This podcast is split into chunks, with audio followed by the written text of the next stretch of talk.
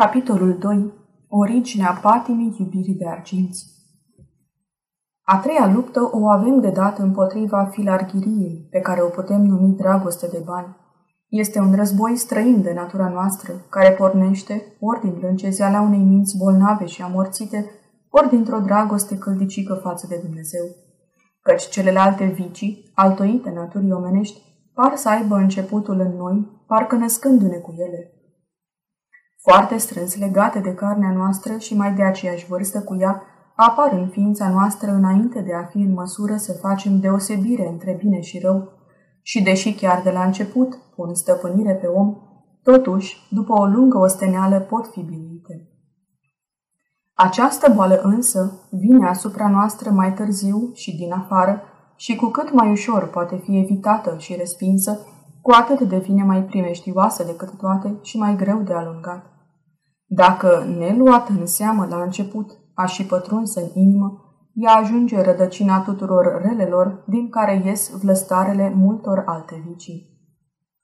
Oare nu vedem de pildă mișcările spontane ale cărnii, nu numai la copii, care fiind în stare de nevinovăție, încă n-au ajuns să se facă deosebire între bine și rău, dar chiar la cei micuți până și la sugari fără să se vădească în ei nici cel mai mic semn al plăcerii, totuși, dintr-un imbold natural, ei arată că posedă mișcările proprii cărnii.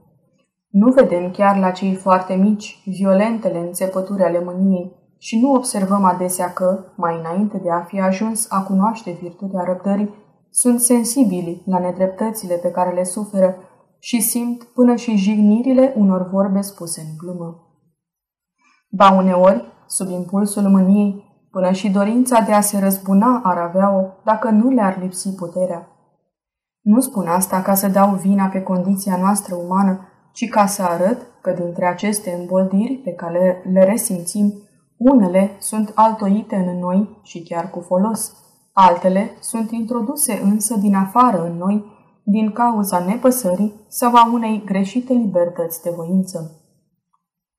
Într-adevăr, Pornirile naturale ale cărnii, menționate mai sus, ne-au fost altuite cu folos trupului nostru de providență pentru refacerea neamului omenesc, deci pentru a-i îmboldi pe oameni să-și lase urmași, nu pentru a se deda desfrâului și adulterului, fapte osândite chiar prin autoritatea legii. Chiar în țepăturile mâniei nu ne dăm seama că ne-au fost rânduite cu un scop foarte sănătos, ca indignându-ne împotriva viciilor și rătăcirilor noastre, să ne lăsăm stăpâniți mai degrabă de virtuți și de râvne spirituale, arătând lui Dumnezeu toată dragostea, iar fraților îngăduință. Știm cât de folositoare ne este chiar tristețea, care, odată modificată într-o simțire potrivnică, este numărată printre celelalte păcate. Într-adevăr, Întristarea cea după frica de Dumnezeu este foarte trebuitoare și foarte pierzătoare cea după lume, precum spune apostolul.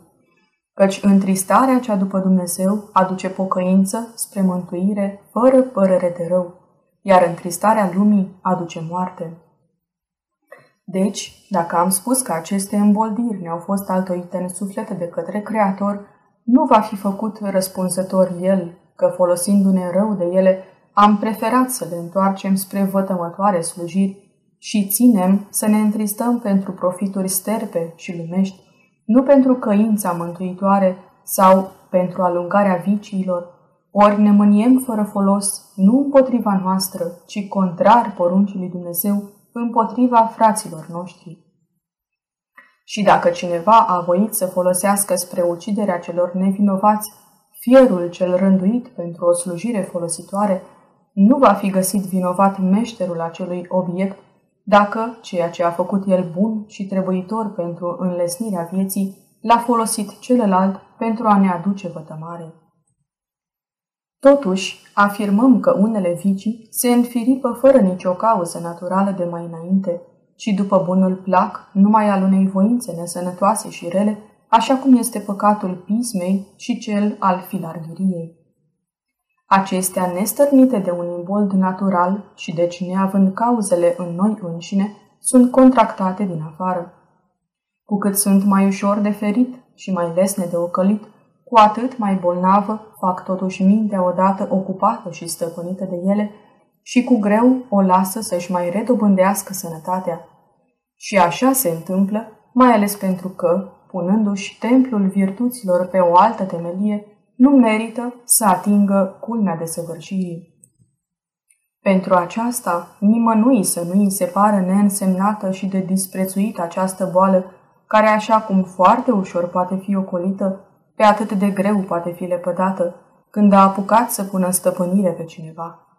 Căci ea este izvorul și rădăcina tuturor viciilor și devine vatră încinsă, de nestins, a ticăloșiei, precum spune apostolul, căci iubirea de arginți, adică dragostea de bani, este rădăcina tuturor relelor. Aceasta este o înregistrare Cărțiaudio.eu. Pentru mai multe informații sau dacă dorești să te oferi voluntar, vizitează www.cărțiaudio.eu. Toate înregistrările Cărțiaudio.eu sunt din domeniul public. Poți asculta și alte înregistrări ale naratoarei Iven Comunica.